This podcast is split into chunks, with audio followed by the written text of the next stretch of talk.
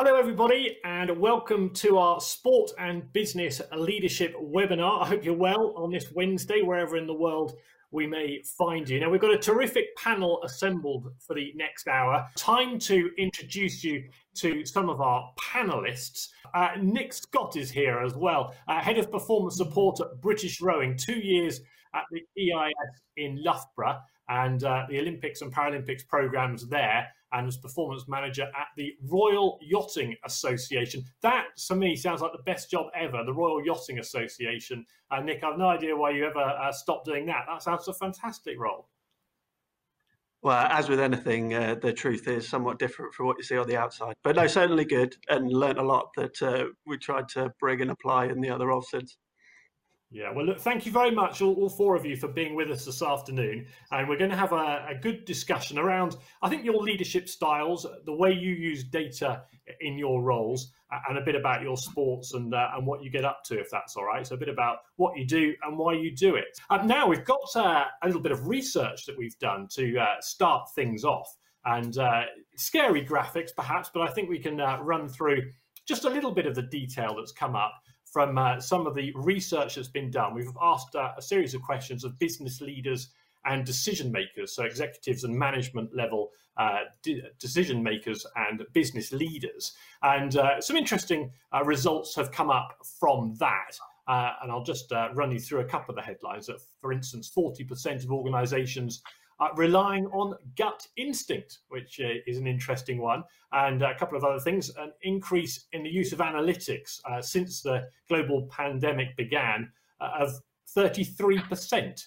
So, uh, obviously, the pandemic's created a fair bit of uncertainty, and uh, everyone turning to data analytics. Well, not everyone, 33% of people turning to data analytics as, as a potential solution.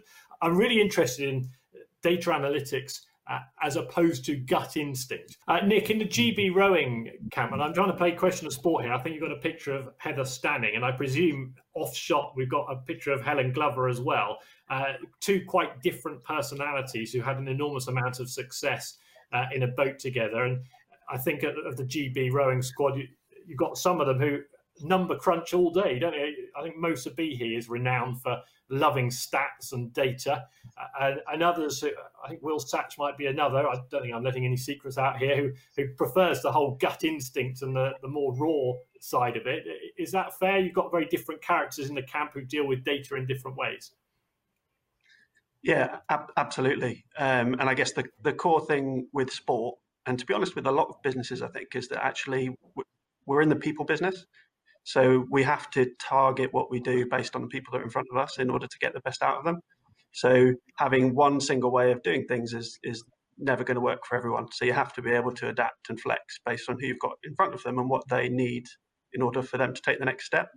And really that's that's the art of coaching for me is knowing what you need to do when to get the best out of someone and using all the tools at your disposal. And I guess if I go back to something Pat said, I thought he stole it from my book. I don't know if you've been reading my notes, Pat, but um, for, for us, we're, we're not data driven, we're data informed, and we use data to help us make decisions. But ultimately, we have to make the decisions and not expect the data to tell us what the decision is we have to make. We'll talk a little bit more about the impact in, in a few minutes' time. So, uh, a couple of the headlines there 40% of organizations relying uh, still on gut instinct, and 33% of uh, analytics increase, if you like. There's a, a, net increase since the pandemic has begun, which perhaps isn't a, a massive surprise. And uh, if we move on to the next slide as well, you've got uh, a couple more graphics here that we can have a little look through. I mean, clearly, uh, and I'm feeling it right now, I think we're all feeling it regularly, uh, those of us who are working from home, that must have changed leadership styles for all of us. Um, Nick, I've got to ask you, I've been really interested in the GB rowers and how they've reacted to this. Because I think the first thing that happened was um, the guy who uh, looks after all your kit and the transporting of the boats all around Europe regularly had to drive around everybody's home and drop off an ergo so that they could all train at home. And from there, you put together some pretty rigorous and detailed plans. Just explain about uh, tra- GB rowers training in their back gardens with gazebos up so they didn't get sunburnt, uh, all on their own, listening to terrible music.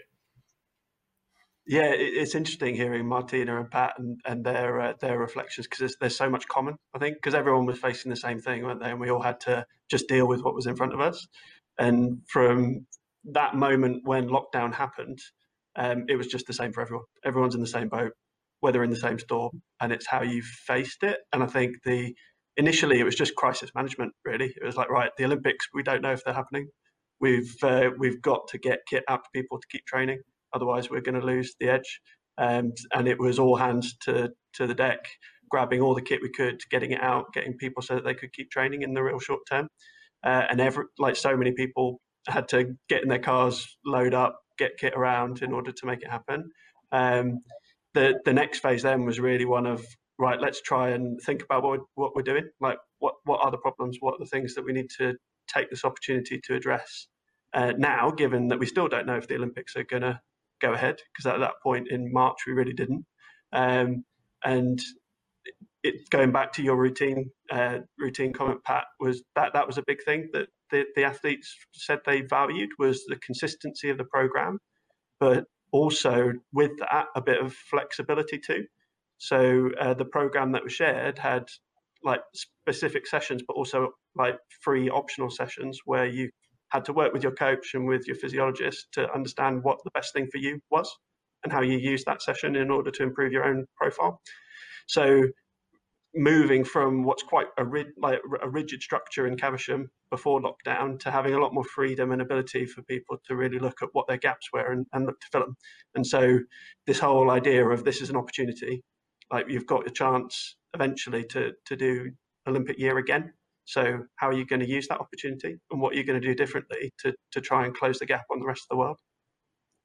And Nick, tell me a little bit about the technology that you've employed so that you could stay in touch with the athletes, both as people.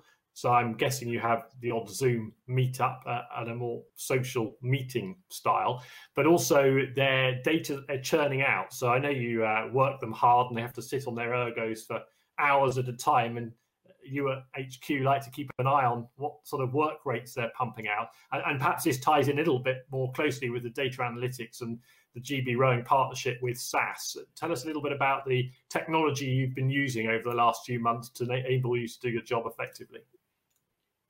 Yeah, so it probably um, lockdown in a way hit at quite a good time for us because we've been in uh, developing our data infrastructure and all of our tools behind the scenes for a long time.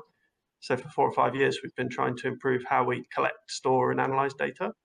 Um, and the the challenge that we were facing uh, in its implementation was this routine idea, and we had an, a fixed way of working that people were comfortable with that delivered what was needed in the short term, uh, and therefore there was no real need to change. And I think when lockdown happened, that the world the world changed and the need changed, and suddenly we had to do things differently. We couldn't rely on collecting information by being physically present with someone. We had to find different ways of of getting that information and looking more longitudinally about how people were progressing in order to help them actually plan their optimal sessions better, optional sessions better.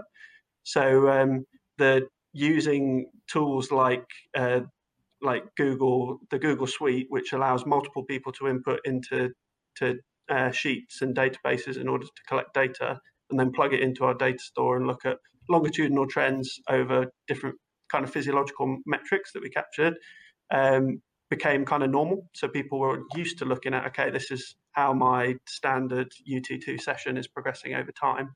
Uh, and therefore I can feel comfortable with where I'm at. Or I can speak to the coach about maybe tweaking my optional session in order to get a bit more out of myself before the end of the year.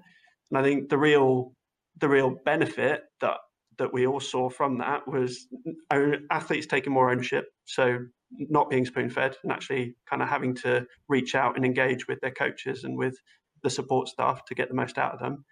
Um, and also, also actually in results. So I don't know if people have seen, but um, we had one athlete, Tom George, break the British record, uh, the 2K Ergo British record in his garage. Uh, and then two months later, Mo Sbihi then took it off him again. So, uh, so just the the ability to train effectively in lockdown was clearly there, and it was because of everything that it bred in terms of behaviours and how they engaged with their their coaches and their support team. with technology as it is, you could almost run the Olympic Games out of people's garages all around the world, couldn't you? In a strange sort of a way. Yeah. Might not be Imagine spectacle. Let's hope it doesn't come to that. Nick, just to finish uh, from you as well, the same question for you. Is there, is there one bit of data that you have? I know you have an enormous amount of data flooding in every day. What, what's the first bit of data that you, you go to? What, what's your uh, your go to data? Well, I think there's a going back to the last question. Actually, there's a, a real opportunity in uh, the world of rowing to um, to use data to inform uh, that bigger crew selection. So if you imagine a an eight, say you've got eight different people for plus a cox, uh, all of whom need to be perfectly in sync, need to have the right force profiles in how they um, deliver their stroke, uh, and need to be fully connected. And there's a lot of feel that goes into that at the moment and um, it's experience. It comes from coaches understanding what they need to see and what they don't. And we have the instrumentation to be able to add insight to that with data and to be able to model potential combinations that can then be considered by a coach in order to then make a decision. So for me, that's that's one of the key opportunities going forward is how we can start to simulate different ideas and combinations for then coaches to look at, consider, and make informed decisions on. Yeah, so making everything more objective and less subjective, I suppose, a bit more measurable, and uh, actually that yeah, for me, it's, it's adding. Um, so I was going to say, it's just it's adding information to help people make better decisions. So it's not taking away from decisions; it's adding information to help the decision making process.